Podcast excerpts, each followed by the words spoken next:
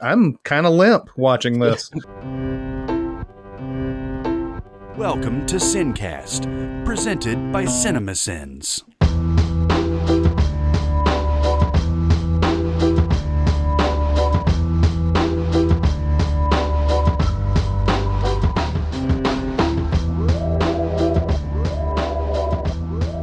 All right, guys, welcome to the Sincast. This is Chris Atkinson from CinemaSins, joined as always by the voice of CinemaSins, Jeremy Scott, Howdy, hi. and from Music Video Sins, Barrett Share. Hello. And we're continuing this series of best of years in which we've been alive. This one is 1986. Bueller, Bueller. Dance magic dance, dance magic. Get away from her, you bitch! Don't you look at me, fuck! 1986. You know, the first thing that pops off on 1986 when I look at the IMDb's like, you know, list of like popular 86 movies and everything, it's basically the one two punch of Ferris Bueller's Day Off and Stand By Me. Um, and, and I say one two punch because John Hughes and Rob Reiner could not have been in a hotter streak of movies. I don't think these two directors have been touched as far as like coming out with a movie like basically every year and and coming out with quality movies every single time. yeah, this was in Rob Reiner's run with like When Harry Met Sally, and like I had this whole podcast that was too echoey to use where a friend and I talked about directors who've had five good movies in a row. And it's basically Hitchcock and Rob Reiner. Yeah. Unless you sort of bend the rules on what counts as a great movie. Um, and you're right, he was in his prime right now and on Stand By, Stand By Me. And that was, that's one of my favorite movies from any era. Oh yeah, uh, and it's a, it's a it started uh, Reiner's sort of relationship with uh, Stephen King adaptations. He he does it a couple of more times, I think. Stand by Me is just just one of those movies. It's just you can watch that anytime. It's Sure. uh, it, do- it doesn't matter where it is in the movie. It's great. It's got and it's got a cast that just went on to be huge uh, afterwards. You don't see uh, that happen very often with young actors like that. You have like th- that young anyway, like, you know, 12, 13 years old, all going on to have pretty big careers. Of course, uh, River Phoenix was taken from us way too soon, but. eh, You know, it, it, it's just, I mean, that's just a fantastic movie. And a little uh, cameo with John Cusack in there, too. Yeah, and it's weird. It's the it's one of the only uh, film adaptations of Stephen King that's not horror, right? Yeah. I mean, Right. Yeah. Just kind of a straightforward a- coming of age uh, story. It's actually like the horror has happened off screen because they're going Right, to go see a dead body, and and uh, and it's kind of uh yeah, it's really uh interesting uh that I, I don't I never read the uh is it a novella that Stephen King wrote? for yeah, it's Stand By called Me? The Body. Yeah, it's called Yeah. the body. Okay, and and what and it was it was it anything like this? It was kind of like Shawshank where they kind of changed a lot of things and made it into No, no, it's it's very true uh, true to form. If I if I remember correctly, it's it's pretty close about to the uh, to the actual text there. Mm, oh, okay. Uh, two huge action movies: Top Gun and Aliens. Yeah. Uh, Mm. Top Gun, uh, I think, is what really put Cruise on the map. Uh, he had he was sort of like the up and comer with Risky Business and all this other stuff. But Top Gun really put Tom Cruise in that just that huge stratosphere, and like everything he came out with after that was making hundreds of millions of dollars every Yeah. single time.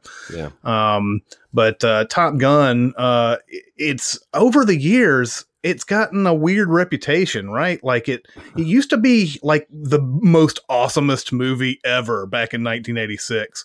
Uh, and then people, I just keep running into people who hate it, just completely hate it. And also, it has there's a there's a moment in the movie Sleep with Me where Quentin Tarantino I'm has this going to bring that up. has this big huge rant about how it's one of the best scripts ever made because it's got all, all this homosexual under undercutting in it basically. Like everything in in the movie is is basically like whether Tom Cruise should be gay or straight in the movie. And it's so funny. If you you can find that clip on YouTube by the way. You don't need to watch Sleep with Me. Just find the Quentin Tarantino clip where he's talking about Top Gun. It's great Well, between between Top Gun and Take My Breath Away and uh, Pretty in Pink, Labyrinth, Oh yeah. uh, a few other uh, movies this year, like it, it was a big year for theme songs. Mhm. Ferris Bueller doing Twist and Shout and things like that. It was a nice tie-in from uh, from music to, to movies for sure. hmm Yeah. Well, in Labyrinth, you had David Bowie basically just, you know, uh, uh, that's just such an, that's such, that it, isn't this both uh, what you would never think David Bowie would do and also everything David Bowie would do? because it's it's like that, right? I mean, you watch Labyrinth and and it's like this is so unusual, but it's so David Bowie too. Um, Well, for our generation, that was that was standard issue Bowie. yeah, right? yeah, we didn't know about the Ziggy Stardust days until later on and what he became in the 90s and the, the 2000s. So this was kind of when they do that Flight of the Conchords thing with Bowie in space and things like that. Uh, they reference like the different phases of Bowie, and the final phase of Bowie was 1986 Labyrinth Bowie. And, uh, Yeah. He was, starts walking on walls and shit. yeah. uh, what else, guys? Well, um, you know, there was a, a little movie called The Color of Money. Mm, yeah, Um, yeah. That happens to be one of my personal favorites. Uh, Um, sequel to The Hustler. yeah, yeah. Uh, like years later, Mhm. decades later, and uh, another uh, young Tom Cruise, but unlike Top Gun, he shows off some acting chops in this movie, um, which might have been the first movie where he really displayed that kind of talent. Um, I love that movie. If you've never seen it, um, I recommend it highly.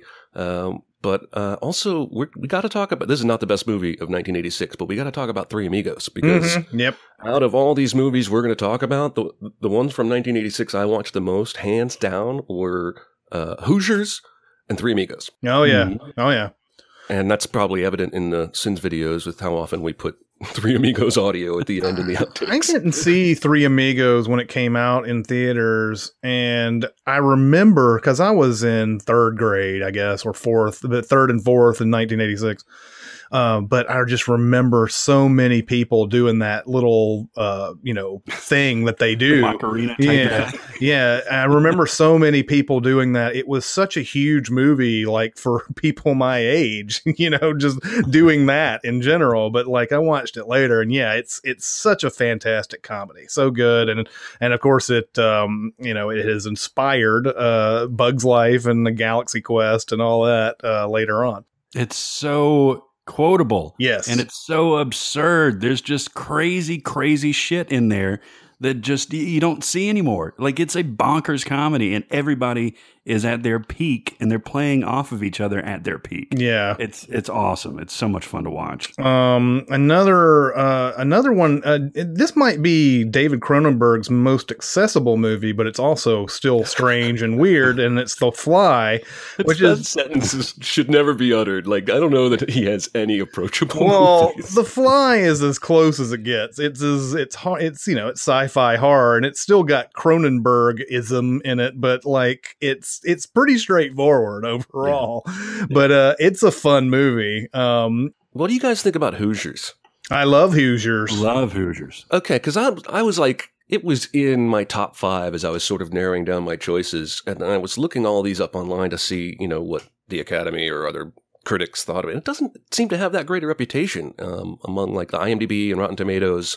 It seemed kind of average score, and I was like, wait, I thought that movie was great. Is it Yeah, just I 'cause thought- lived in Indiana. no, I thought everybody loved Hoosiers. Um, uh, I mean, seven point six on the IMDb is is generally classic. So, Okay. um, I, I I mean, there are some things about it where you know you, you sit there and you watch this this team that basically only has seven players on it or whatever, and and they go and and take on this much bigger team at the end, like just huge team. Like like that what in the world how in the world are they keeping up with that team at all? Doesn't make any sense.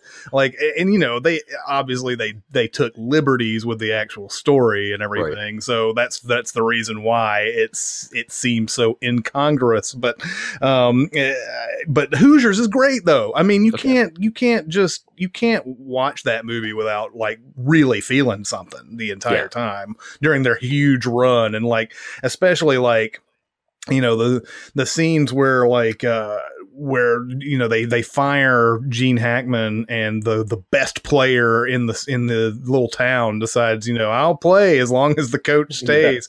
It's such a great moment, you know. And I Um, know all the music. Yeah.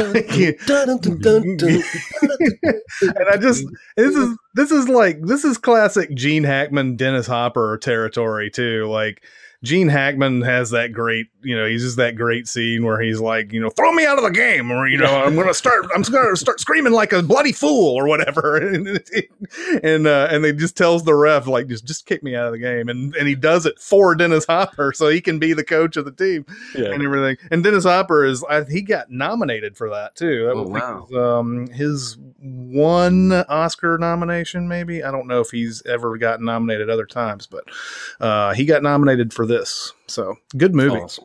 Yeah. Okay. Good. Oh, well, and then speaking of Dennis Hopper, Blue Velvet, and you're talking about not accessible, David Lynch. Why are all the inaccessible directors named David? yeah, exactly. Uh, David Lynch is such a weird director, man. Like, look, I I enjoy probably most of the movies I've ever seen from David Lynch. I don't think I've ever understood them all completely, though.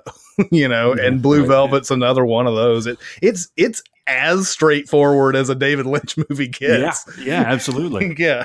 Oh, he is so Dennis Hopper. If you haven't seen this, Dennis Hopper is like evil incarnate in this movie. yes. and he's just got this. It's almost like like Bane in, in uh, The Dark Knight Rises, where he's he's got this this ventilator thing that that he huffs nitrous oxide, I guess, right? And uh, yeah. Yeah. it makes him somehow even creepier. It's it's absolutely crazy. And he keeps finding creative ways to put the word fuck in everything he says. He'll he'll punctuate a sentence with it. You know, it's just it's one of those things, you know. Um, but yeah, Blue Velvet is one of those movies that I recommend watching like if you're in the mood for something very strange, you know. So and and it's and it's you know, it's one of the, it's it's, it's a very good movie. It's just that it's got so many weird things in it. Yeah. yeah. Uh, we need to talk about Manhunter a little bit, right? Yes. Absolutely. uh, Hannibal Lecter, or basically, Yeah, that this was yeah, this was Brian Cox playing Hannibal Lecter, and and playing just like uh, all these novels do. It's it's more about uh, seeing what he knows about another serial killer in order to get get that person. right? Um, but uh, but Brian Cox plays plays Hannibal Lecter, and it's and it, and if you're used to Anthony Hopkins, it's such a weird performance. You know, Yeah. it's completely different from what we know of Anthony Hopkins. But William Petersen, who later of CSI fame, was is the uh, investigator in that too, and a good movie, really good. yeah, I like it a lot. Uh, what else, guys? Ugh. You don't Really? like it? You didn't like Manhunter? No. No. I mean, it, it just it, it hit all the, the parts of the Red Dragon that it was taken from, which was remade into the, The movie Dragon. called The Red Dragon. Right. Brett Ratner's right. finest film. Yep. Yeah, exactly. I thought William Petersen was way over the top whenever he was investigating somebody. Like he always, he's always talking it out loud, and he's always talking about the case. And he's like, "Here's what you did. You did this. You were looking right at him, right?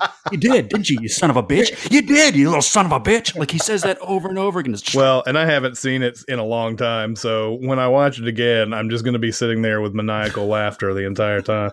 He does Maniacal it. laugh. Maniacal laugh, maniacal laugh. Well, uh, speaking of laughing and comedy, um, there's some good comedies from this year that we still haven't Yeah. mentioned. Um, Big Trouble in Little China, Yeah, uh, which is being remade with The Rock. of course it is. Um, like everything, The Yeah. Rock is starring in half the movies And in production right now. It will instantly make more than this movie made back in 1986. It made like 11 million dollars, I think, in 1986. It's It'll probably do that in its opening weekend.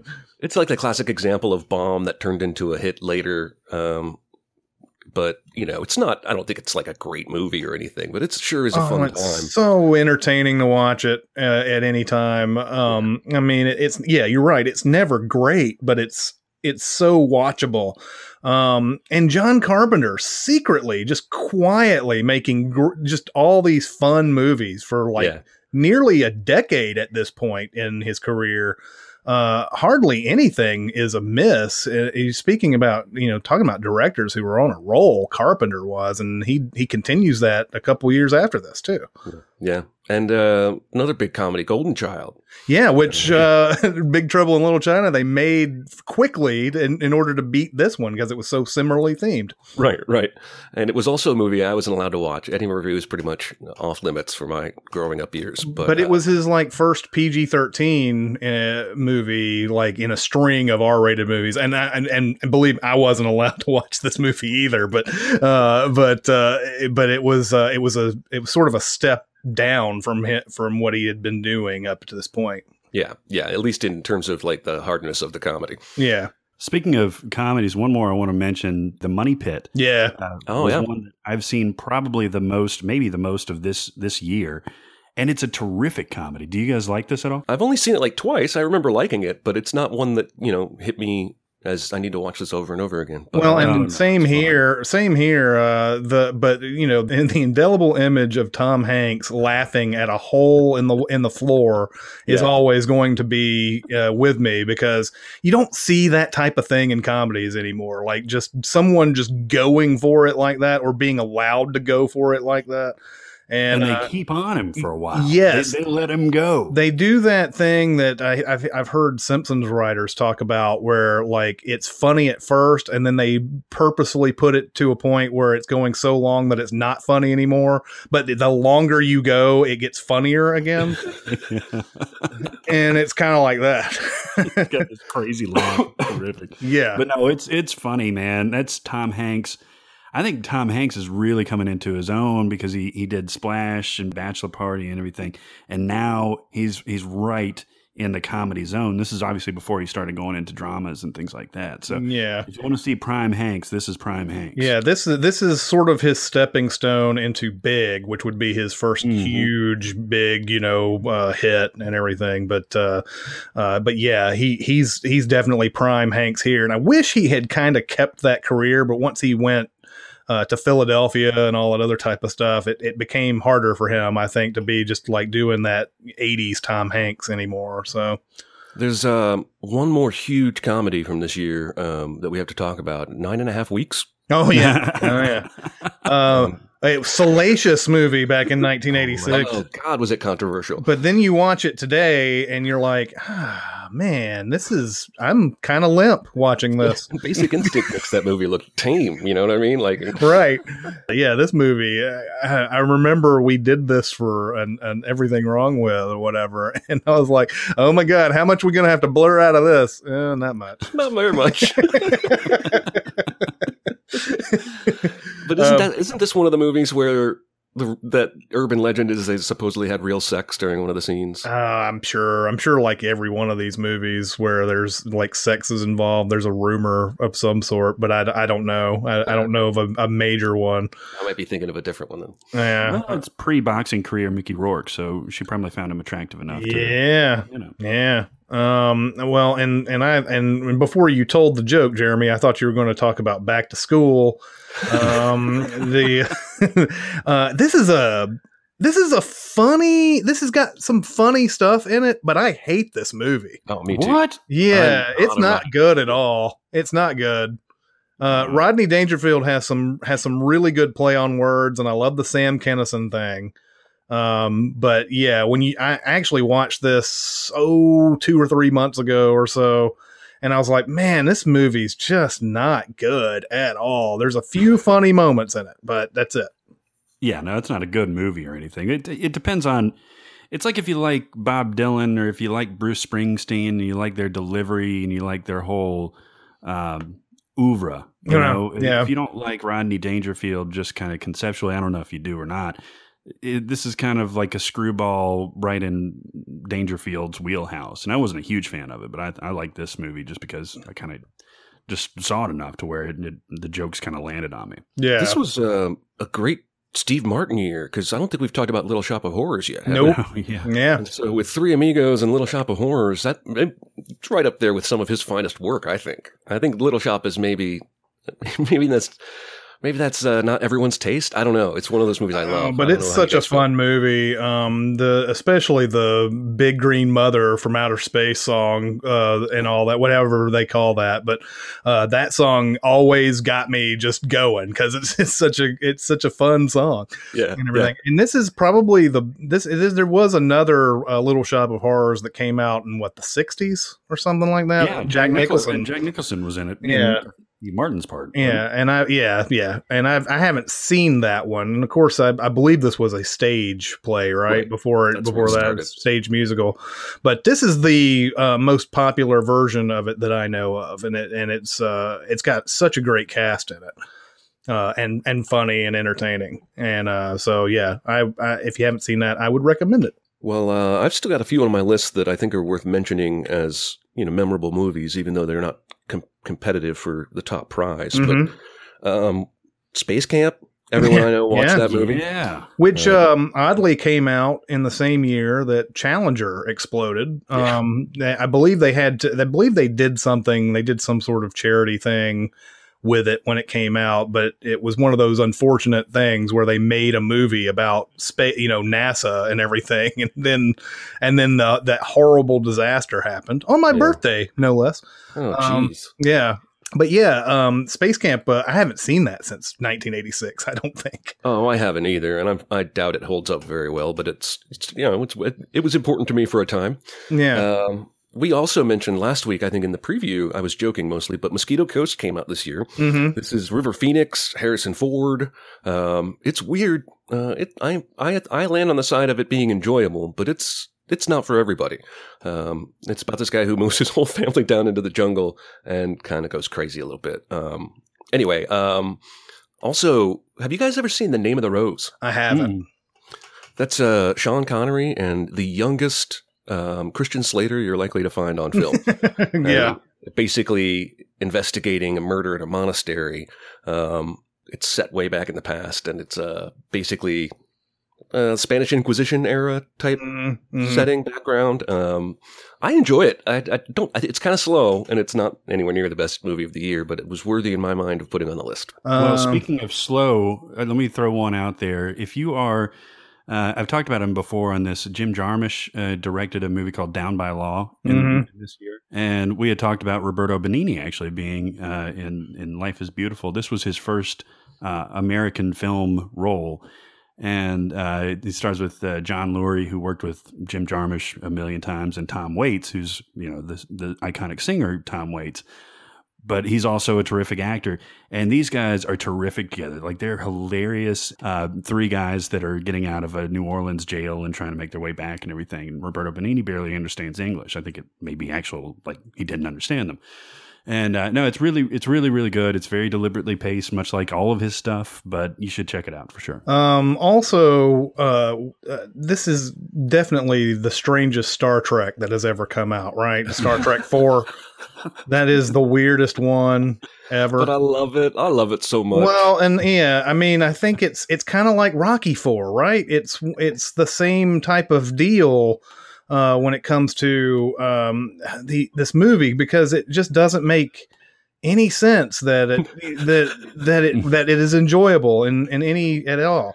Um, So, uh, um, yeah, that it, I mean, what what was going on in the '80s, man? Like these movies that you know that basically franchises that were that came from the 70s when they got into the late 80s they started just going nuts man um Well, and this is up there. Star Trek for the Voyage Home is, is up there with uh, Demolition Man in my mind in, in terms of the, like the most simple pitch for a movie ever. Like someone said, "Let's make this Save the Whales," uh, just like somebody said, "Let's make this a Taco Bell action movie." right Um, and, and that was it. And and so deci- key decisions were made before anything was done that that derailed the possibility of it being great. i uh, i mean it, do you remember the did you guys see that Key and Peele thing when they're doing the gremlins 2 pitch I saw the headline. I didn't click it. Oh my god, it's one of their funniest ones. Um, uh, and I mean, Gremlins two. We'll get to that like later on, but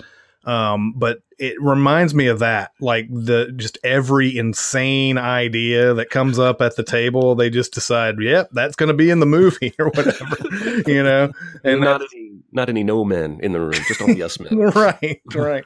Um, uh, I, I know a movie that me and a neighbor, an old neighbor, used to watch all the time was Iron Eagle. Um, oh, it was like Top Gun Junior. Yeah, it was Top Gun Junior. It came out the same year, and I remember watching it. um, I didn't watch it in the theaters, but I watched it a couple years later, and I thought, oh, they must have made this movie because of Top Gun. But no, they, they made this movie in the same year. Yeah, I saw uh, that movie at the local blockbuster and almost rented it probably like 17 times. I was Yeah. like, "Well, looks pretty good. Never did. and I I think they made like three or four of them, didn't they? yeah. In fact, it might be past that at this point. They may have made more. Yeah, Yeah. they made a ton. They made a ton of those. Um, I, but Was it Louis Gossett Jr.? Yeah, Yeah, yeah. And it's just, I just remember I, the, the thing I remember the most about it though is the the kid. I think it's Jason Gedrick who's like, you know, like I'm just. He's telling Louis Gossett Jr. is like, I'm ready, I'm ready, man. And Louis Gossett Jr. is like, you ain't ready for shit, boy. And we kept re we kept rewinding it back and forth because we thought that was the funniest thing ever. We saw it and we watched it 30 times before letting the movie go. Um, also, um, an American Tale came out in 1986. Mhm. Yeah. Um, uh, another uh, an- another formative cartoon uh, when I was young, um, especially the "Somewhere Out There" song and all that. You know, it's just uh, um, uh, this is Don Bluth in his prime. Don Bluth was just amazing. So Yeah, um, and I, lo- I felt so sorry for that little mouse. yeah, I did too. did too. Um, Um, how do you guys feel about Highlander?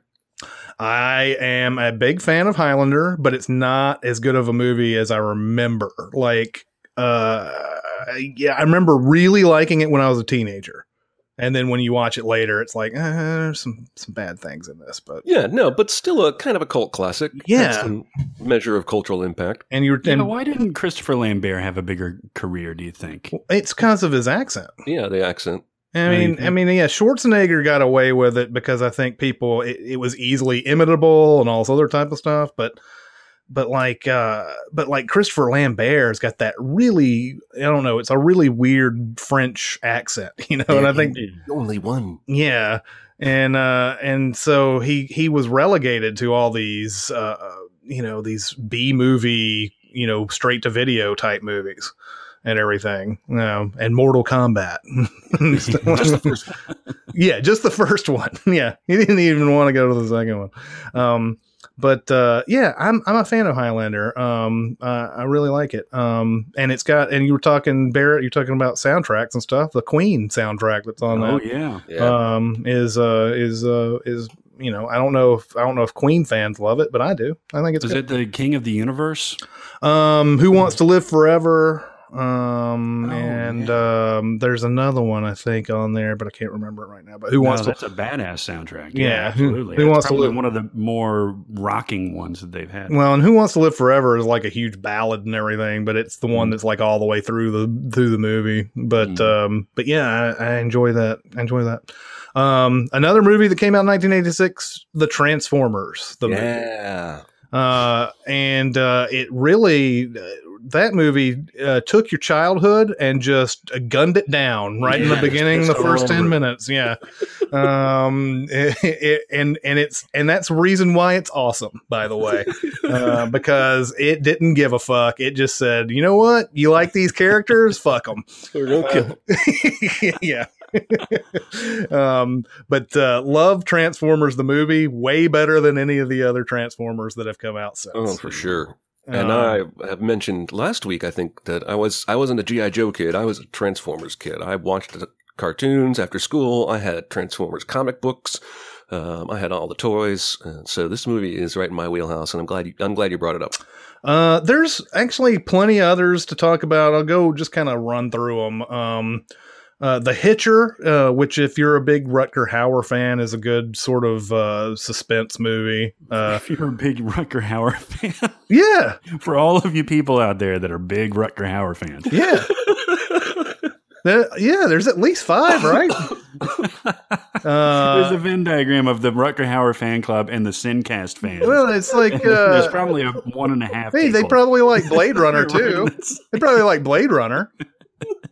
There's a, you know, I mean, surely, surely there's at least six people out there that like You Rutger think Hauer. six? At least six, Yeah, at least. And then and C. Thomas Howell. Let's not forget C. Thomas Howell too. See Thomas. There's a huge fan base for C. Thomas Howell as well. um, but uh, the Hitcher is a. I don't know if you guys have ever seen the Hitcher, but it's a it's a it's a good suspense movie. A little good suspense B movie or whatever. Yeah. Um, the Great Mouse Detective came out in 1986. Yeah. Um, at That was close. just on last night. Oh, was it? Well, I was flipping by and I saw it for a few minutes. Um, at close range uh, came out in 1986. That was shot partially at my future high school. Uh, it was shot Hmm. in Franklin, uh, and it was shot um, also during the time that Madonna and Sean Penn had just gotten married. So there was like a whole bunch of paparazzi all over Franklin, this small town of Franklin, trying to get pictures of Sean Penn and Madonna during that time.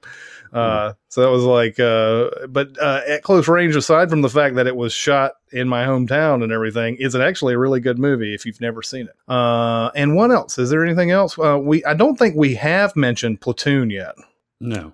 I didn't Um, come. Oh yeah, it's on my list. How did we not mention that? Well, I think we just we went past all these big big movies and and I think we just assumed we had. Platoon was the Oscar winner for best picture in 1986. Um I this is this is Oliver Stone, but I'm trying to think if it's was it his it wasn't his debut, was it? He came out with something else before that. He didn't yeah, he had not really done anything huge up until this point, Platoon. Um but uh I, I I generally like all of these huge Vietnam War movies. They're all good, like Apocalypse Now, Platoon, and Full Metal Jacket. I generally like them all, but Platoon, um, especially with the the scene uh, where you know the Adagio for strings music is going on and all that. Uh, it's got a it's got a good sort of like uh, I, I guess a rivalry between Tom Berenger and Willem Dafoe in the, in the movie and everything. Uh, I really enjoy Platoon. I don't think I would. I mean, I don't think it's going to win, but it's it's got to be considered at least in this whole you know uh, 1986 best of or whatever. I won't deny its quality, even though it's not going to get my vote. Yeah, yeah. Um, but I, I really do love Platoon. It's a it's a good movie, and uh, but I I think I have some others that I like better. The only ones I got left on my list are, are terrible movies, like Howard the Duck, that are just mm-hmm. only only worthy of mention because they're so bad. Yeah, yeah, and and for and then for some reason they decided to show him in an end credit scene in Guardians of the Galaxy for some reason. Yeah, that was a huge payoff. I love I loved that. oh yeah, yeah. I love sitting through 15 minutes of credits to get to that type of scene. I remember thinking, "What the fuck?" Yeah.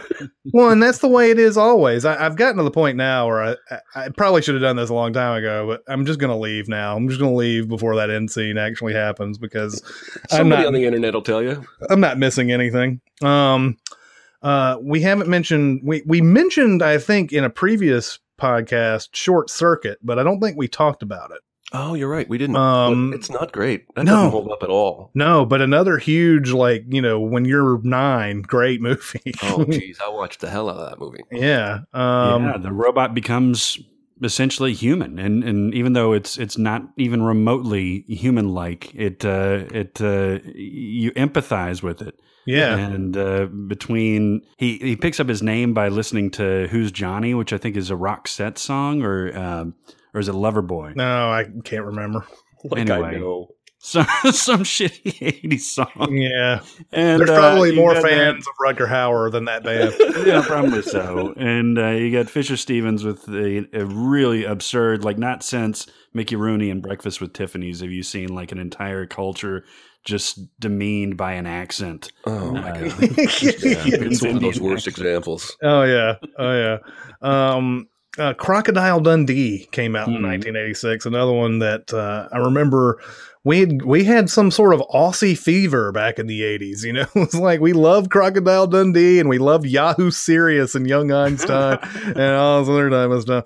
Uh, but you know, Crocodile Dundee has that you know the classic "That's not a knife" line and all that other type of stuff, and that's about it. Um, uh, what else? Cobra is another one that came out in Oh 1986. wow! But uh, I think we're ready to vote. I think we are. We're scraping the bottom of the barrel now. Yeah, yeah. So, uh, what's the order today, Barrett? The order today is Barrett, Jeremy, and Chris as the deciding vote. Ooh, okay. Wow, this is going to be really. I am really curious to see where this goes. I am too. Yeah. Well, before I move on to the vote, I just want to clarify that El DeBarge is the band that did Who's Johnny. Oh, okay.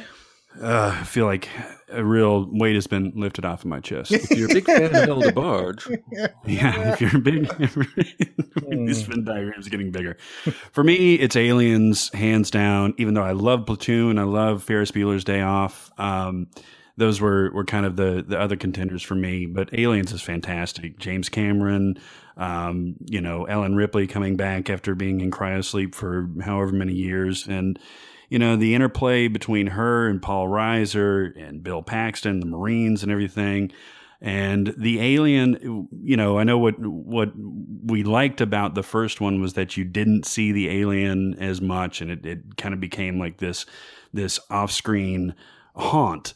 Uh, with here, it's a lot more prevalent because there are more aliens and a lot more alien cubs, basically. But uh, it's a really good action film, um, really well acted, really well performed, really well directed. It's my favorite. Yeah, Well, it's uh, uh, um, it's like uh, I wish more franchises would do this, where from movie to movie they change genres completely. Even the third Alien feels like a completely different type of movie. Um, but yeah, it's almost the antithesis of the first one. Um, the all the guns and all the shooting and action.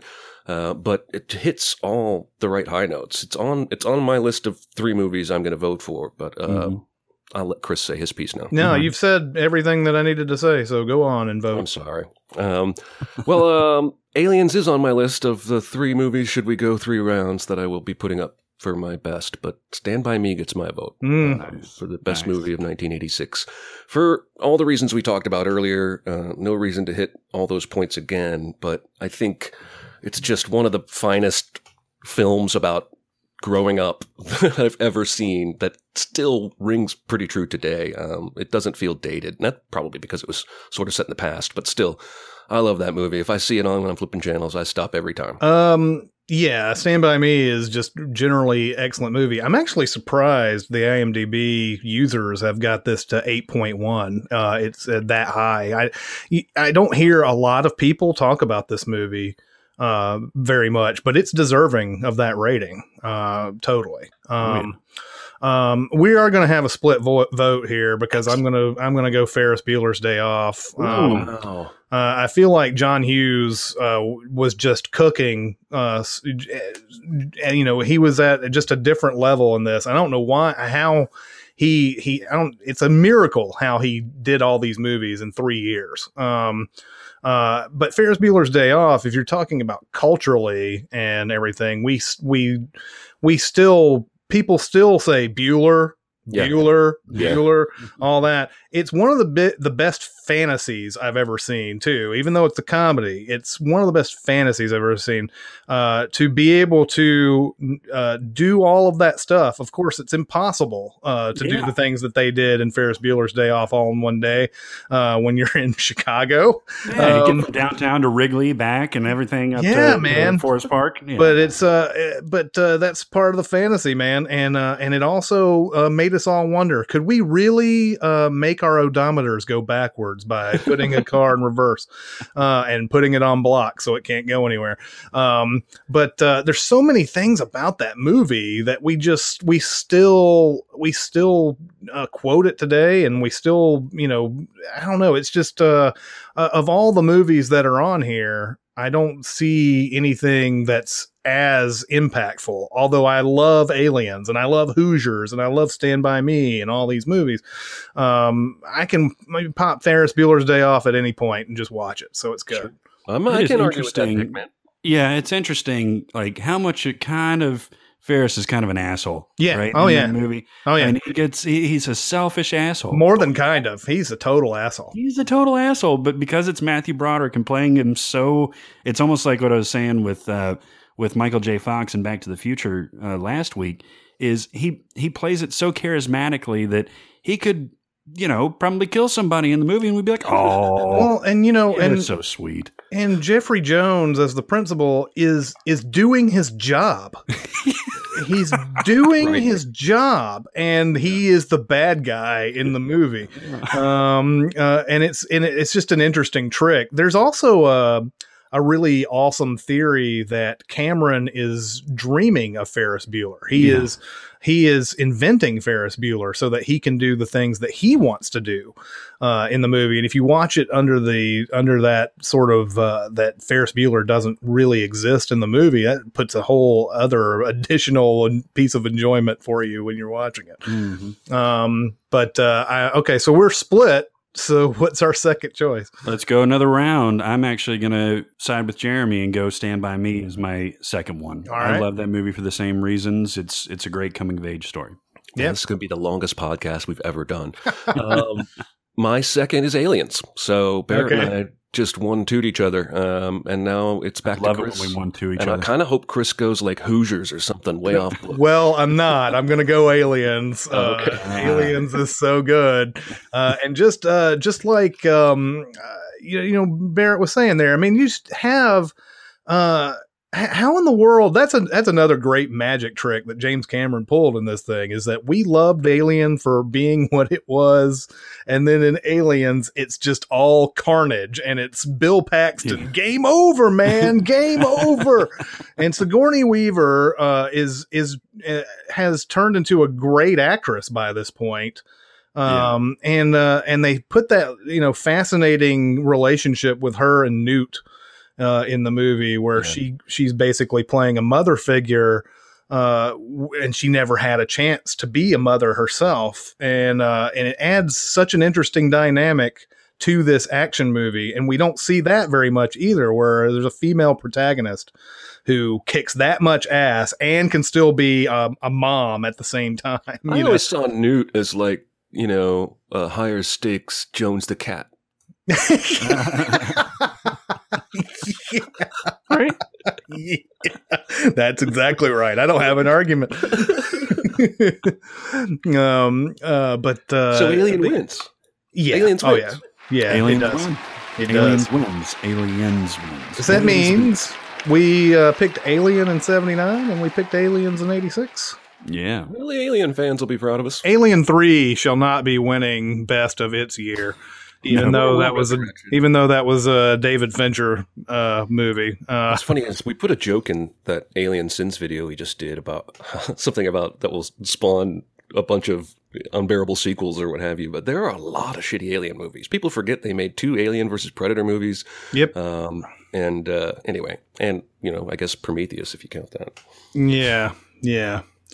Um, but so uh, Aliens is our winner. Um, 1987 will be next uh, the next week's one, and there's movies uh, on there like The Princess Bride, Oh my Mhm. Adventures in Babysitting, Full Metal Jacket, Dirty Dancing, Predator, The Lost Boys, Jaws: The Revenge, Spaceballs, RoboCop, The Untouchables. See now, this is going to be a tough year. Um, Um, it is. I already have a conflict conflicting opinion just on the ones you've named off so far. Yeah, Empire of the Sun, The Running Man, Lethal Weapon, Mannequin, so on and so forth. Wall Street, um, Fatal Attraction, Raising Arizona. Great year. Planes, Trains, and Automobiles. Good Morning Vietnam. I mean, it's it's uh, 87. I think I said this a couple of weeks ago. I remember this being a pretty good year, so we're going to have a lot to talk about uh, on the Mhm. next Sincast. Uh, this week, we're going to be talking about uh, comic book crossovers, like genre crossovers. I'm an ideas man, Michael. I think I proved that with Mountain. Up is down, down is up. He says hello when he leaves, goodbye when he arrives. Time to make the chimmy fucking chongas. Wait, that's your pitch? Instead of just the same old boring comic book good versus evil stuff, well, maybe there's some good and evil stuff in these, but uh, crossing genres uh, this time. Um, uh, Jeremy, do you Yes, want sir. to kick us off on this one? Well, I was actually going to see if you wanted to retell your idea um, that sort of spawned to this whole topic. Well, it was when we uh, Barrett and I were talking about X Men Apocalypse, and uh, I was thinking that it would be uh, funny if you had Quicksilver and Nightcrawler in a road movie. Where they're dri- you know, driving cross country or something, and they're interacting and talking and having all that dialogue, um, and uh, and and then getting in a situation that requires their abilities. Now, essentially they're the same ability wise i feel like they get to places fast and you know it, it's a little bit differently how they do it but uh, i think personality wise they're completely different and um, I think it could be it could be one of those odd couple type road movies where you have you know s- someone who and, and and you know I guess you would have uh, Nightcrawler be the straight man to Quiz, you know Quicksilver's you know joke guy, um, but uh, but that's sort of what I what I'm thinking is i- instead of making a whole movie that revolves around they have to defeat this sort of evil like you know have a have a point where they're like you know and now of course now i said this offhanded uh, as a road movie or whatever. I mean i don't think they would necessarily need a car to drive around but um uh, but uh, you know maybe you know something that would involve them going cross country in some way in some in some form.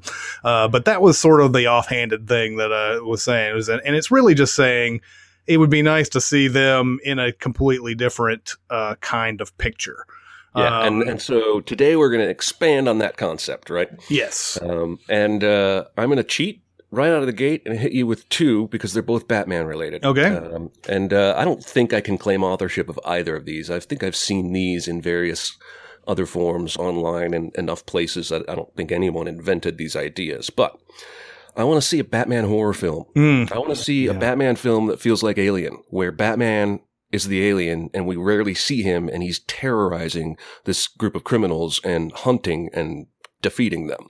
Um, and I just think that would be such a you just go all the way to the other side from, you know, I guess the Schumacher era Batmans and show us just a really visceral, R rated, you know, he scares the shit out of them. Like, no Batman movie has come close to capturing that except maybe Batman Begins in that dock scene. But, um, I'd, I'd just like, I'd like to see a whole movie like that. I don't know how you guys feel. somehow making him the antagonist instead of making him the uh, you know the the fighter of good and whatever the you know we may we'd have to make uh, the bad guys you know sort of like uh, Goodfellas or whatever Yeah. Yeah. um, uh, where we're rooting for the bad guys, but uh, but there's this you know there's this guy who keeps coming in, and, and it would be an interesting flip, and I would love to watch this movie actually.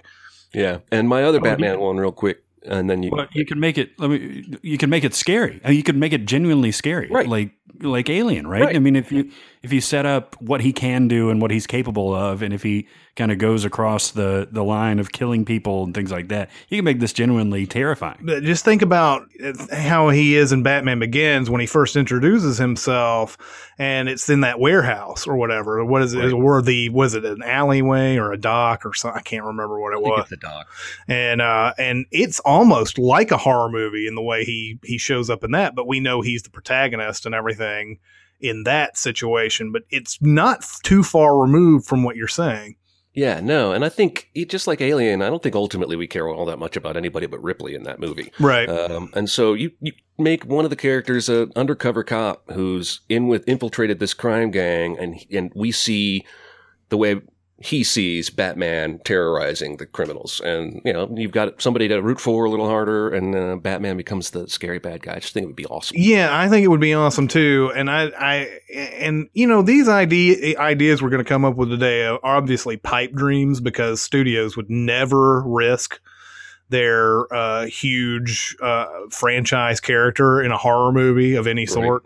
Uh, unfortunately, um, because everybody wants to see Batman uh, beat up the bad guys and be the good guy instead of beating up anti-hero bad Right. guys. Um, well, and another Batman they're never going to give us is that second Batman idea that I had, which is Mhm. basically let's tell Batman um, as a detective, right? Like the thing that's always lost from the comics to the films uh, is the, the way that Batman's one of the greatest detectives and criminal mind or criminal you know investigative minds Mhm. uh, in the world and you know again nolan gives us a little bit of this in the dark knight where he like pulls the chunk of wall out with the bullet and you know figures some stuff out that way but i want to see like an la confidential style movie that is all about like finding out the answers to this murder mystery and criminal syndicate or what have you only instead of three la cops we've got batman we're following maybe even it's bruce wayne sometimes but let's see a movie where we get to show off how great his mind is he's supposed to be like sherlock holmes of the comic world Yeah, most of the Batman movies that we have seen have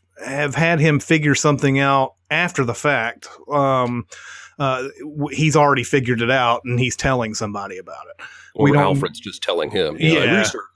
Right. We don't get to see him actually do and this is this is an underrated part of movies is when we get to see the discovery as the uh, hero does. And you know, it's the same thing like in the first Batman. He figures out that combination basically just from you know, I don't know. He's just reading stuff. I don't know. He's living. He's in his basement. he's just like he's in his back Batcave basement, and he's just like, uh, okay, so it's just combination of chemicals. All right, we're good.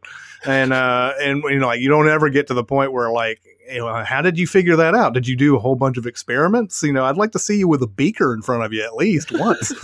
um, so and it's it's always like that and you know and, and like the thing in the dark knight where he knows who that dude is uh, at the after the after the big uh, shooting in the mayor and all that other type of stuff where he's like you know he's from arkham asylum and all that. Like how do you fucking know man? I wanted i wanted to see the part where you know you you went through the roster of arkham asylum and just memorized all those names and faces to, to Yeah. whoever you might run into.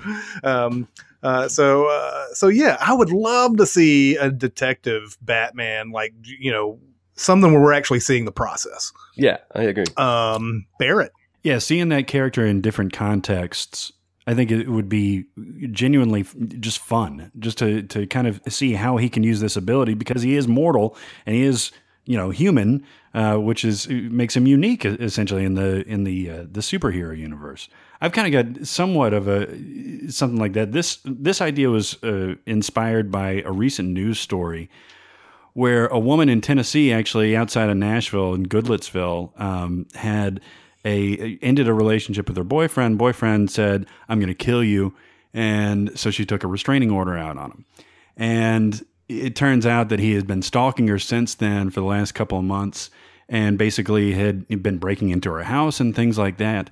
And so, just a couple of days ago, actually, she uh, was getting a security system installed and found that the guy had snuck into her house and had gotten under her bed. oh my god, And uh, so she, uh, she shot him didn't she she discovered him and she shot him in the foot. She saw his feet sticking out from under the bed, and she shot him in the foot and uh, held him at gunpoint until police uh, showed up. wow, that's awesome Uh, yeah, this girl's a badass. But it got me thinking about what if you had like a taut, suspenseful, like stalking drama uh, with two of these superheroes?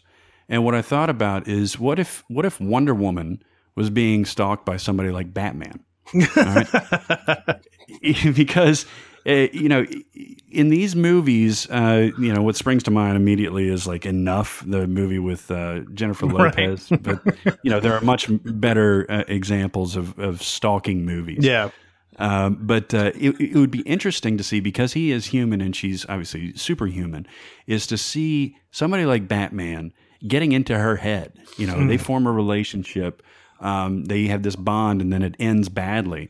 And because he is typically so obsessive, I could totally see Batman like coming after, you know, stalking a woman, especially somebody like Wonder Woman, right?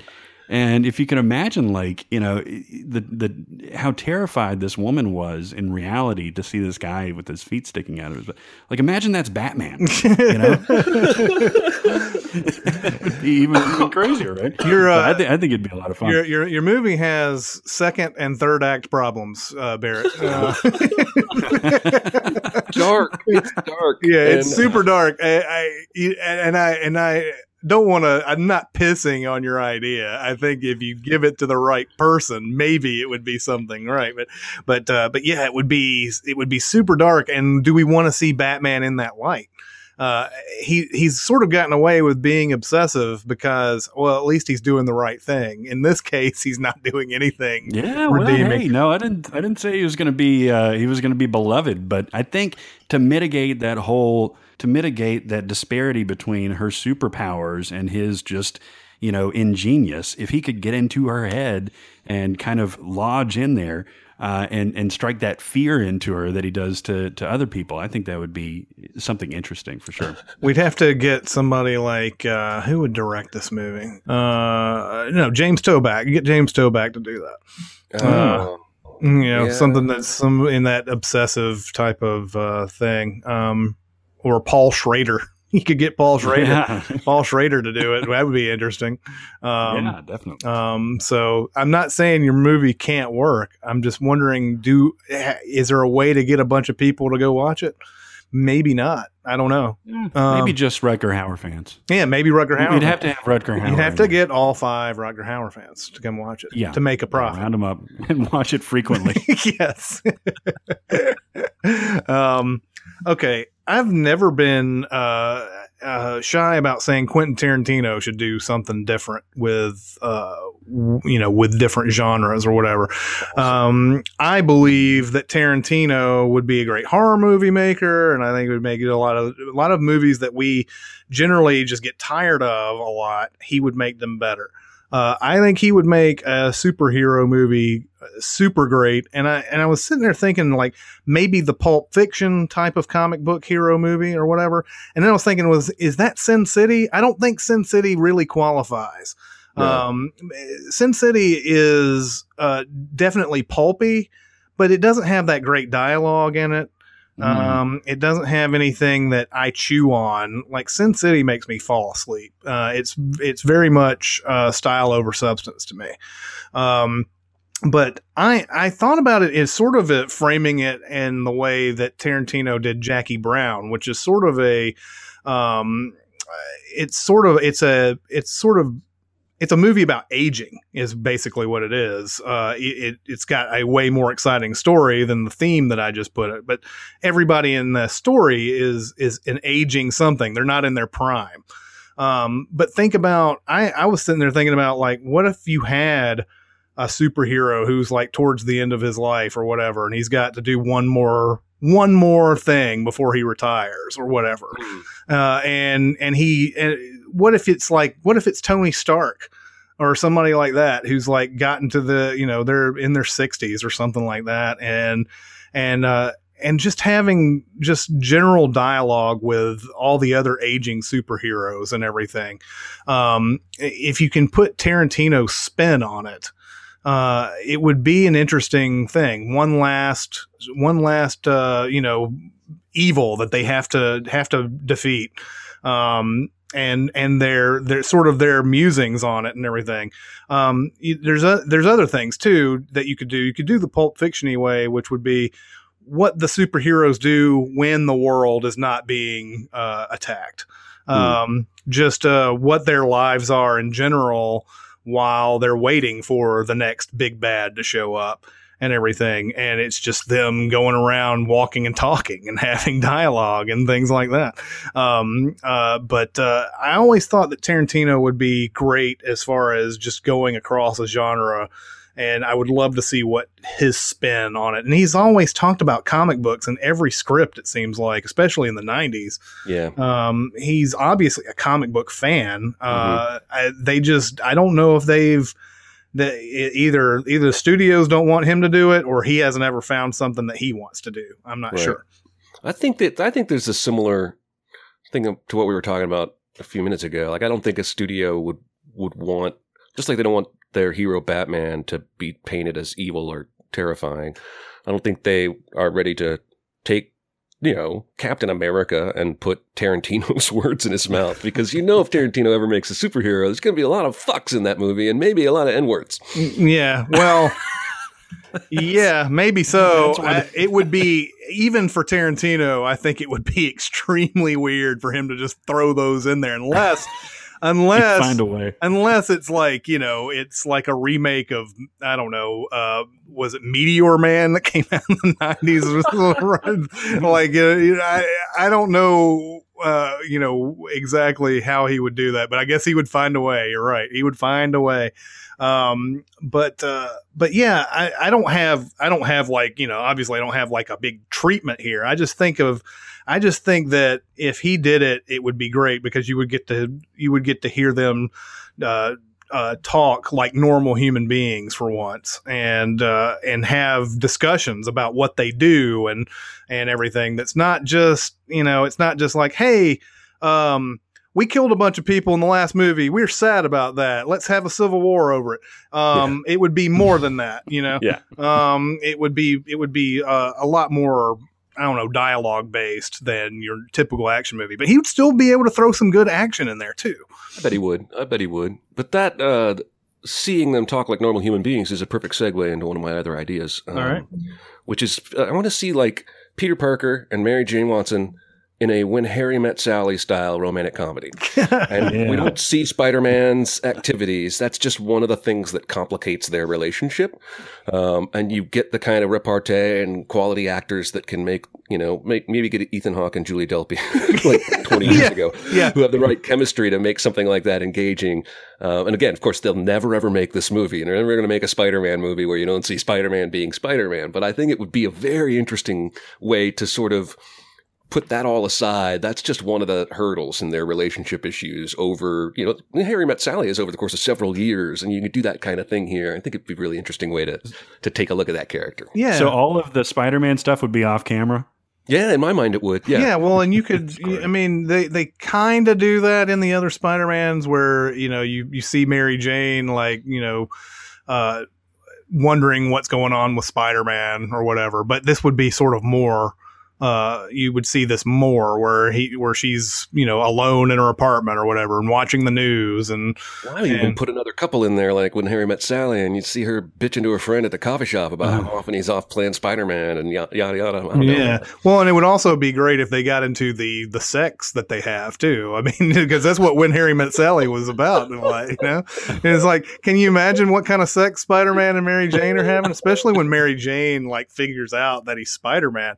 Uh, you know, it, it was like it would open up a whole new world as Put far on the ceiling today. yeah, All right. exactly. We can do that. I can put the webs out. Um, uh, because yeah, and this has to have The that. webs. It would be great if it had some frank discussion about it and everything too. It would be hilarious. Um, oh my god. I mean, you you specifically picked that movie, so I I, I mean, I'm th- I'm sitting there thinking like just you know you wouldn't you wouldn't repeat the the diner scene, but you'd have stuff like that in it. Right, right. It's a romantic comedy. Anyway, that's a pretty thin idea. Why don't you take your turn, Barrett? Yeah, well, I was uh, interesting that you, you brought up Tarantino because I was thinking about a superheroes in like an Inglourious Basterds Mm. type of context, Mhm. and by that I mean like in uh, like a revisionist history type of thing. And uh, when I thought about that, obviously it's First Class and Days of Future Past and things like that. But if you could get some of the oldest uh, superheroes, um, I use Captain America in this example. I know he's in cryosleep until whenever, but uh, you know Wonder Woman, Captain America, Wolverine, things like that. In something like You just a- crossed. Uh, I know I just crossed the, the whole You universe. crossed the DC Marvel stream, which is not yeah. a big deal because I'm going to do So that that's going to make these ideas impossible. Is getting those two universes together, Right. Um, I'd like to see them in like a Vietnam era like war movie, you Mhm. know, and and their wh- what their decisions and what their actions do impacts the war in general. It impacts how America sees them, how the world sees them, how America, how the world sees Americans, things like that. Okay, Barrett, didn't you just pitch me Watchmen? No, no, I did not pitch you Watchmen Okay. um, because these are um, in, in, encapsulated into a, a single uh, time point and a volatile time point too. And uh, you know, I think having like the real do-gooders be the except for maybe Wolverine, but like kind of the the ones that are always fighting for for the the right side, uh, being you know the ones that really affect the outcome of history in such a weird time. I think it'd be interesting to see. Yeah, um, it, it would be. I mean, we would obviously have to try to find a way to make that different from Watchmen, Yeah. even though Watchmen really only, well, as far as the movie is concerned, I haven't read the the graphic novel or anything, but um, but it it the the movie barely touches on Vietnam and what the effects are of it. Yeah, You know, Yeah. he just you know it's Doctor Manhattan coming in and blowing a whole bunch of stuff away, and then for whatever reason they still need you know the comedian to shoot some people. I don't know why, but um, but uh, but yeah, it, it, it just it's like a five minute section of the movie. exactly. Uh, Doesn't he not just shoot people? He shoots like the chick in Vietnam that he impregnated, right? Like, yeah, yeah. That's, okay. Yeah, he does. Uh, but I mean, you know, the scene that they show is, you know, they they do Ride of the Valkyries and everything, which I'm like, okay. I, I mean, Apocalypse Now did that. Uh, I guess that's a thing. Um, but like, you know, we probably shouldn't talk too much about Manhattan uh, about uh, Watchmen because uh, everybody thinks we suck at Watchmen. But um, but like, you know, Manhattan comes in and blows away all these people with his like, you know, but just holding his hand out. And then there's meanwhile there's comedian up in a helicopter going, "All right, I'm going to shoot all the people you don't blow away." Uh, Yeah. You know, um, it's, it, it's you know it, you don't really understand much that's going on there unless you've read the graphic novel. I don't think, but um, but yeah, like if you if you made it all across Vietnam somehow, and you made it where that it wasn't some all encompassing Doctor Manhattan character that can just basically just wipe everybody out when he wants to. Uh, yeah, these are people kind of tied, yeah, tied to some semblance of reality, and it'd be interesting to see how they interact with themselves and where.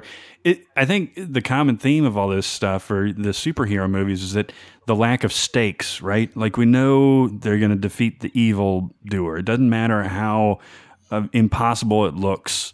They're going to end up defeating him, you know. Mm-hmm. And if and so, I guess that's where Marvel comes up with the idea to put them together or put them against each other mm-hmm. and or DC too. They they you know have them fight each other, and there's stakes, but those didn't end up having any stakes.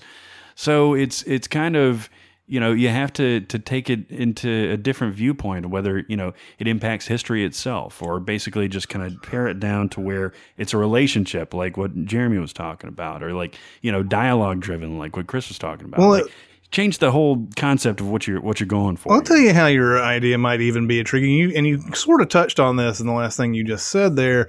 But what if instead of there, I mean, it seems like we're very American centric in these comic book heroes and everything. We don't. There's maybe a few others that show up from different countries now and then, but not with the same volume. Uh, as they come out of America, and I guess that's understandable because most of our comic book heroes are American or whatever. But uh, what if you know you had a Vietnam War, but Vietnam had their own set of superheroes, and they have to they have to also they're they're using them in the war against our American superheroes.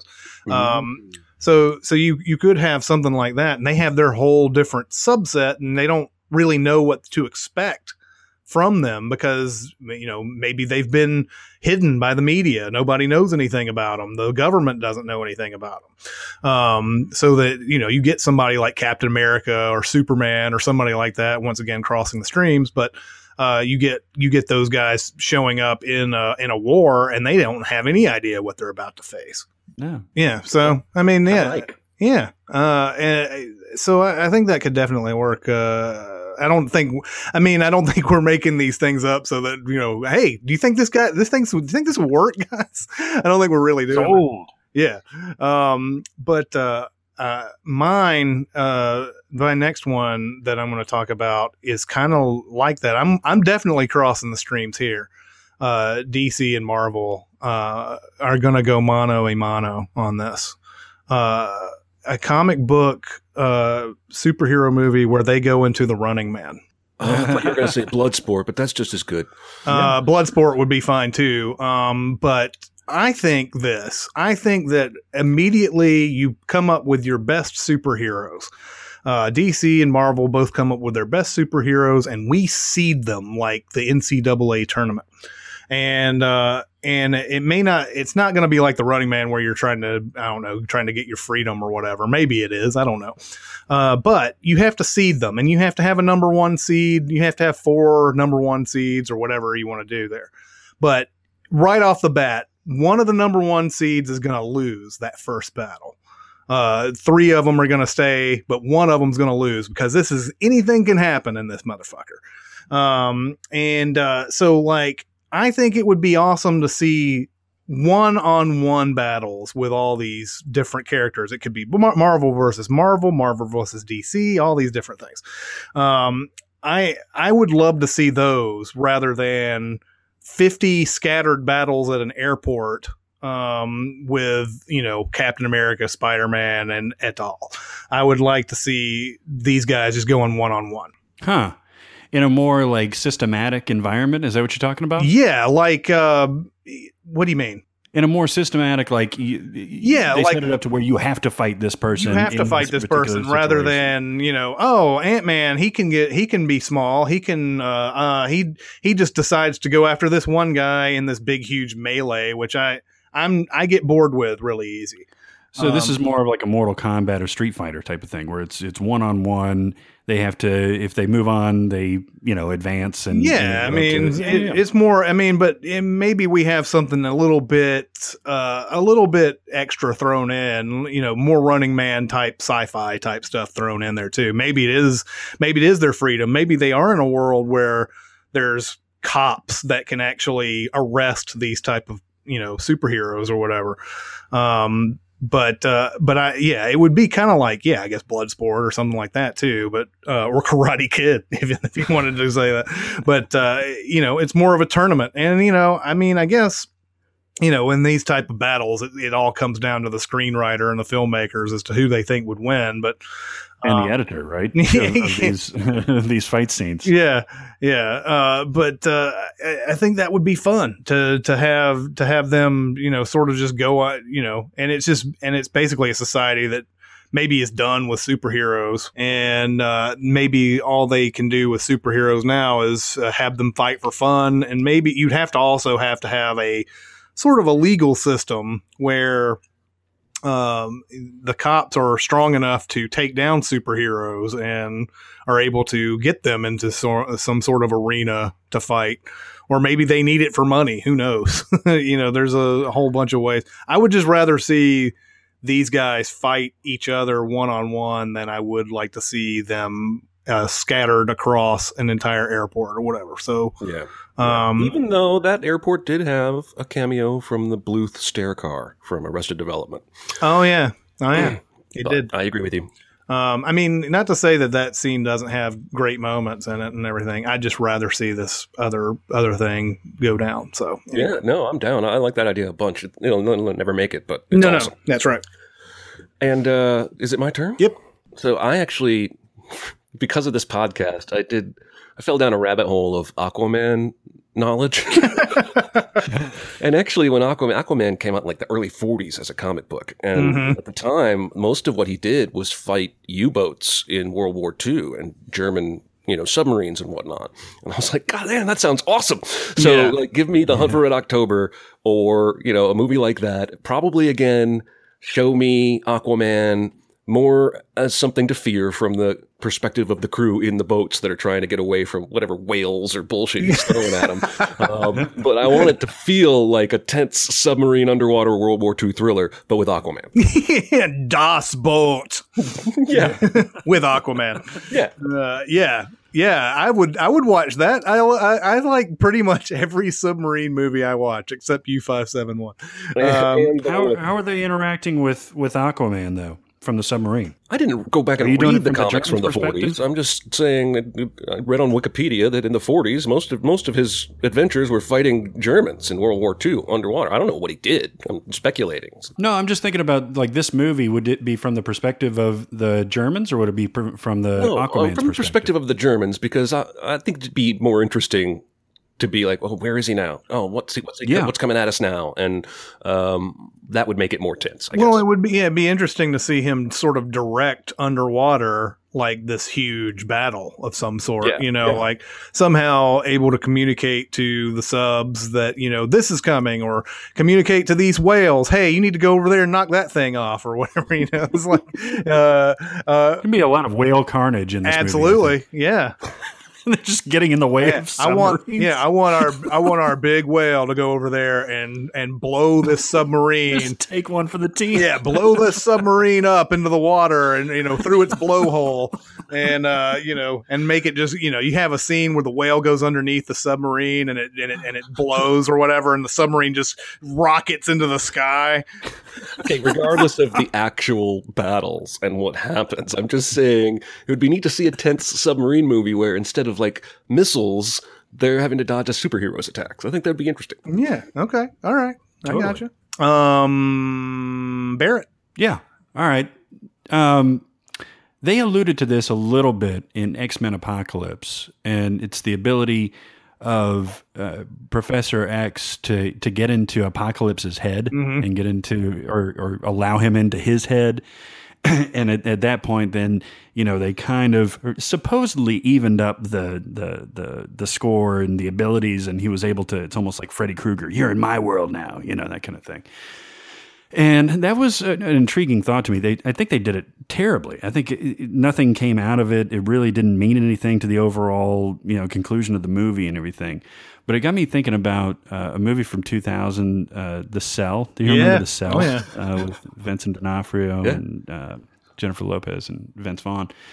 And that was a really interesting concept. Again, kind of you know clumsily done. I think that was Tarzan Yep. Singh's first movie or uh, directorial uh, de- debut. Yep. But you know, if you could get like Jean Grey or something like that, uh, or even Professor X, or somebody that w- had the ability to transport somebody into somebody else's mind and battle them there with all the kind of strange, absurdist, hyper stylist, uh, or hyper stylized, you know, backdrops. I think that would be really interesting to see. Sort of a know? superhero inception, I guess. a superhero inception, you know, kind of like uh, the idea with the cell, uh, as opposed to something like, you know, Freddy Krueger, Nightmare on Elm Street, uh, where it's just kind of a horror film in there, is that she had to to to go deeper to where she kind of like went to the core of who this crazy monster serial killer was. And that's how she extracted the information that she she needed to to save these women. Um, and if if you had kind of that sort of mentality uh, with a superhero, um, kind of doing it, it- its own superhero business, you know, I think I think that would be interesting to watch. Yeah, I think so too. I think it would be it would be fun to see them travel into these weird worlds and like all these just different like, you know, like you said the cell and inception and all these uh places where Yeah. it's not the physics of everything are not really well known. Um and they have to sort of adapt to it and uh you know improvise even. Um, yeah, and it can be as bonkers as you want it to be. I mean, with Inception, you know, it was they had you know sort of rules and, and structural integrity and things like that, but uh, it can it can really be crazy if it's in the right. Well, hands. and and with Inception, you could even have something where you know you think that one person is inside the mind of another person, but there's actually a third person that's sort of controlling everything. They're in, you know, they're inside the mind of someone who is inside the mind of another person. So uh, there's l- unlimited possibilities uh, on that. I think so. Uh, I, I I would watch that. Yeah, yeah, Totally. sounds Yeah. trippy.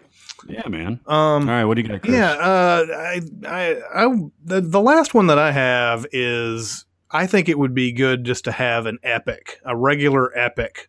Um, not, I mean, I, I you know, you see them from birth to teenager to, uh, to Oh. adult, uh, there and to death, all through their entire life. Uh, picking on you know uh, three major moments, I guess, that happen in their lives where they're uh, where they were needed and and and everything, but also going through their loves and their you know losses and all these other different things. Uh, you know the uh, the last one that kind of did it but didn't do it like that was Superman. We got to see you know, kid to teenager to, you know, to adult, and that's about it. But I want to see the full story in one movie. Yeah, that sounds awesome. you know, dude. you just you just have a whole whole thing where they're they're learning their they're learning their craft, they're learning about the abilities, all this other type of stuff, and then yeah, I mean, I, the first thing that comes to mind. This is going to sound stupid, but Forrest Gump is is the first thing that pops in my mind. Uh, not not have a superhero that's Forrest Gump, obviously, but uh, but sort of go through like at least a good 30 years of his life um, to the point where you know uh, I, I just think it would be nice to see it go past even that point where they're where they're just they're approaching death and everything and what Doesn't it, uh, Ten Commandments follow Moses all the way from birth to old man? I think it does yeah Yeah, something like that would be rad, man. I really like that idea. Yeah. Um, so I think it would be good. Like it, it wouldn't be so action intensive and heavy, but it would have great moments like that, and you would be able to stage them. I believe. Uh, a little bit more efficiently than a lot of the comic book movies of today because every a lot of these comic book movies now are like we've got to stick is it getting kind of boring? Let's put in some action scene any action scene. Um, so you know i think you'd have three good set pieces in this and then everything else is sort of the drama around his life. You know, that could even work within like an extended universe too, because you can either reference events that are going to take place in a different movie uh, in that, and they could be done off screen, or you can have that be a part of the the big action set piece. Absolutely, yeah. Like if you Yeah. did something like Batman or whatever, you could go through his entire history. And I think uh, we have we we've gotten to in the comic books like old Batman, right? Like uh, have we gotten to dead Batman other than the Bane stuff? He broke his back, um, but he came back. In the, in the actual comics going on right now, Batman became a god and sat on the chair of knowledge and almost found out who the Joker was. And actually, I think it was three different Jokers. Uh-huh. Uh, and for like a year, um, Commissioner Gordon has been wearing a, a Robo Batman suit, uh, playing the role of Batman. Like, Oh, okay. not. So Uh, so so basically the story there has been that when he's aged it's some other new Batman that's coming through and everything. And in this one I, I feel like we don't we don't have anybody who can fill the shoes. Um may, maybe you do, but I, I I feel like it's better and more dramatic if if he is special and he's the only person yeah, and when uh, he's that gone, can do it. he's yeah, gone. and when he's gone, he's gone. You know, you had an era there where you had where you were able to appreciate him, and now he's going, and you I don't have anybody. See them making this movie, dude. Yeah, I, I Yeah. think it would be. I think it, this is the one idea out of all the ones that I had that I felt the strongest about. Um, that I felt like this could be something that you could do, and and it would be amazing, and it could, you know, you could do so many things with it, and like, and getting back to what Barrett was talking about with the the like if you did it with Batman or something, yeah, you would find you'd find small moments to refer to that you know would be fan service or whatever. You know, like oh, uh, I just had a thing over at this place or whatever. It's very very well known comic book. You know that he did these different things or whatever. But um, in, in this idea, you would just have a. I guess you'd have a basic superhero that you've you, you sort of invented out of thin air, like not anybody that's known. Um, but uh, but yeah, that's that's sort of that's what I was going for there. Yeah, that's great. I love it.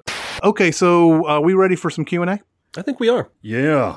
Question. Question. I got something to say. I want the truth. I'm listening. You guys ready? Yep.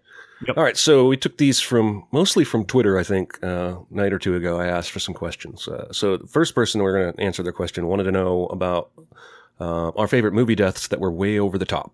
Mm-hmm. And uh, I think we're going to avoid any comedically over the top deaths that were over the top for the sake of comedy. Um, and we're talking about deaths that were supposed to be, you know, in a, in a realistic, within that movie setting. And so the first one that came to my mind is one of the most recent, and it's probably not even the best example, but it's that poor assistant girl in Jurassic World who gets absolutely decimated over a period of like six minutes by these goddamn pterodactyl, whatever the hell they are. And it's like uh, I remember we made a sin about it. She gets dragged underwater. She gets Mhm. free so many times. She gets flipped from one to another, and she, and then she ultimately dies. It's like one of the most horrific deaths I remember in recent years. Yeah, and they did it on a character that nobody cared about at Right. that point. It was just like, oh, she was supposed to uh, take the kids around, and oh, let's have her have the most horrific death for some reason. Yeah.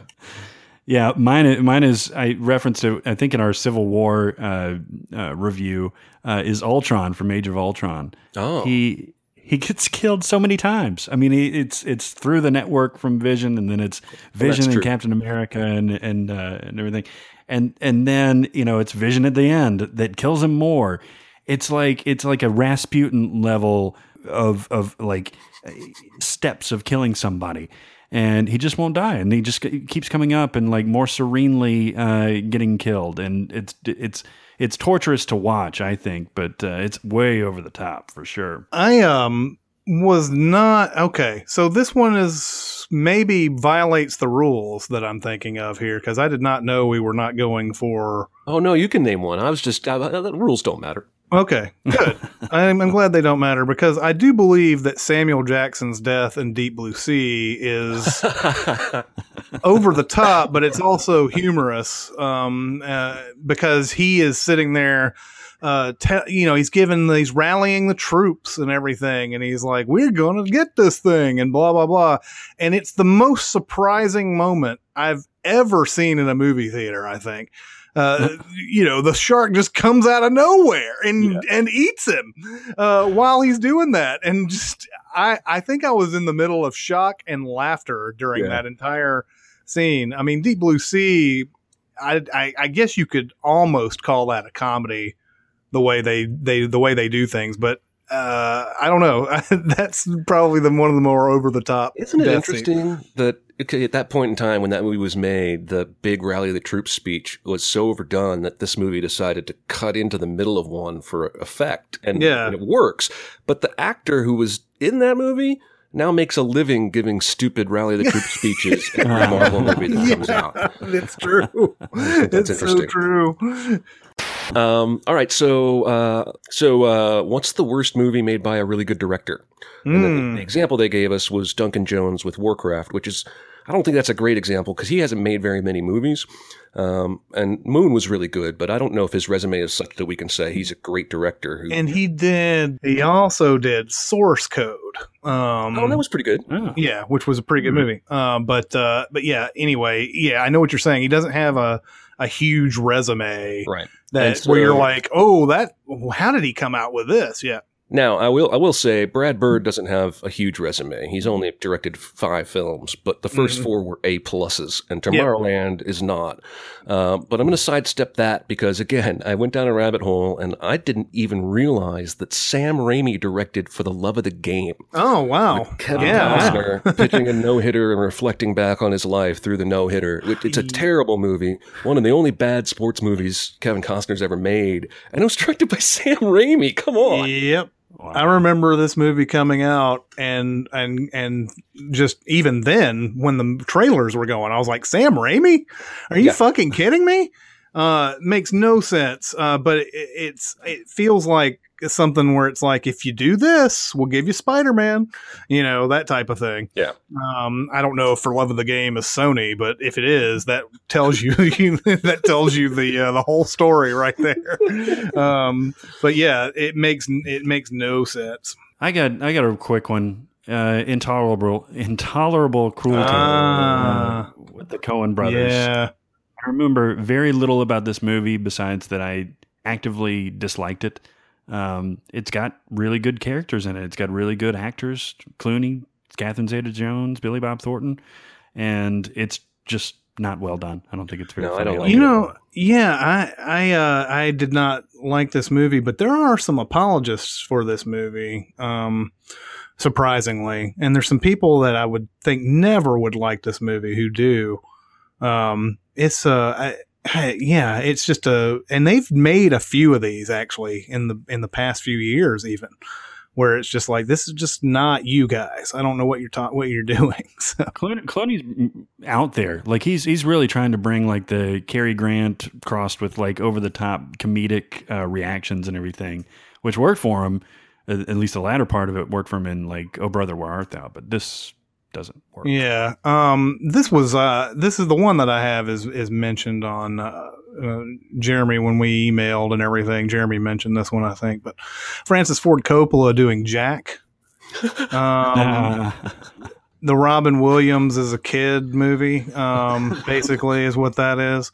Um, this is the director of The Godfather and Apocalypse Now and all that, making this shitty comedy with Robin Williams.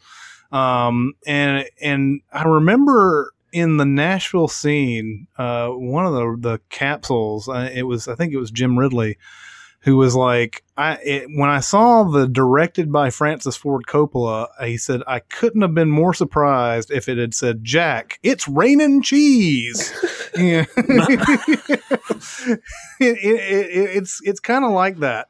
Uh, because it just doesn't make any sense that he would direct that movie. Yeah, he's sort of, sort of at the tail.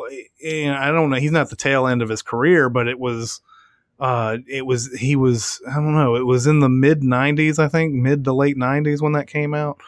Um, and uh, he was. I don't know. Coppola was just. I don't know what he was doing in that in that time. He'd come out with something like The Rainmaker, which was fine, but like that, what was Yeah. that? You know.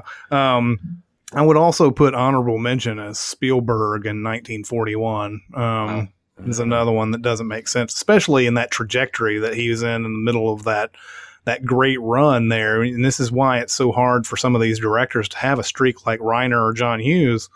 You know, Spielberg did Jaws, Close Encounters, and then in the middle of that, 1941, and then Raiders of the Lost Ark and E.T. It's like, what, what, what happened? How'd Yeah. that happen? Um, anyway.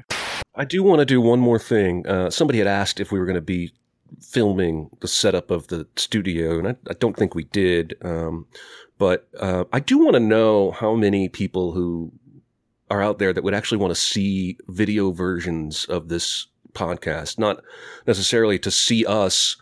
Uh, like like listen and then watch it again, but uh, maybe those who would prefer, for whatever reason, to to have it on YouTube um, as opposed to just audio only. If that exists, we can certainly start setting up cameras in the studio and and try and start tinkering with that and see what you guys think. But I just wanted to do an informal poll. You can tell me on Twitter. You can tell us on SoundCloud. Uh, do you care? Do you want to see video of the Sincast? And uh, if enough of you do, I guess we'll try and do it. Okay. And uh, speaking of SoundCloud, uh, keep going to uh, SoundCloud for comments and stuff. You can also go to Twitter and uh, give us your comments. Tell us what you think of the Sincast. Um, but uh, that's going to hit it for this one. Uh, this is Chris Atkinson, Jeremy Scott, and Barrett Share signing off. We'll see you next time. Thanks for listening. Comment on our episodes on our SoundCloud page. Check us out on YouTube, Twitter, Facebook, and Reddit. And be sure to visit cinemasins.com.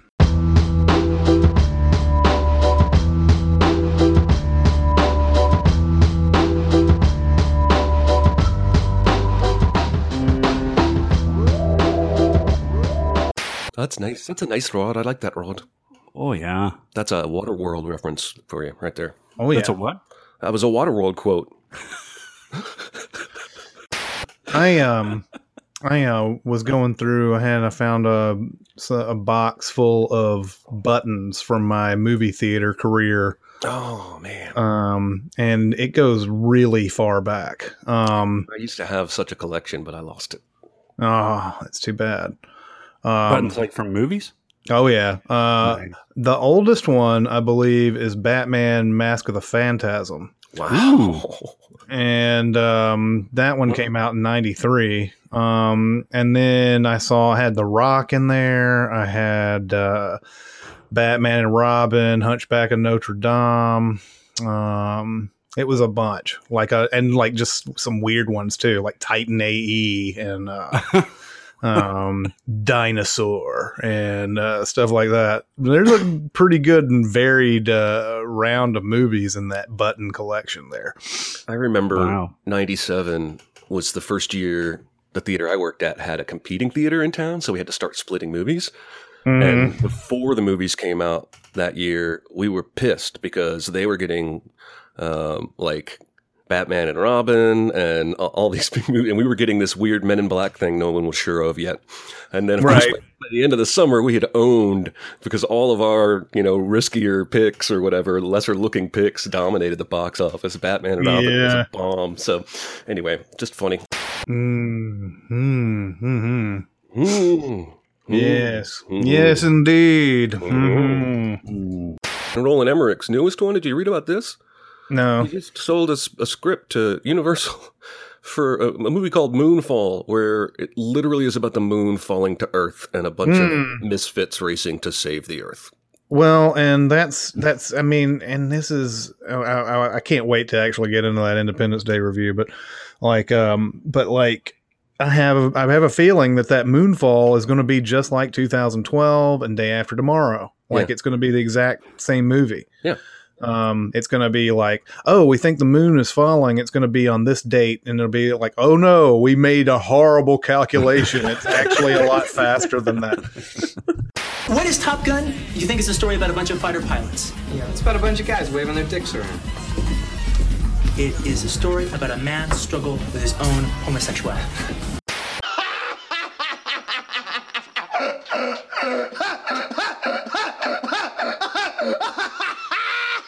Game over, man. It's game over.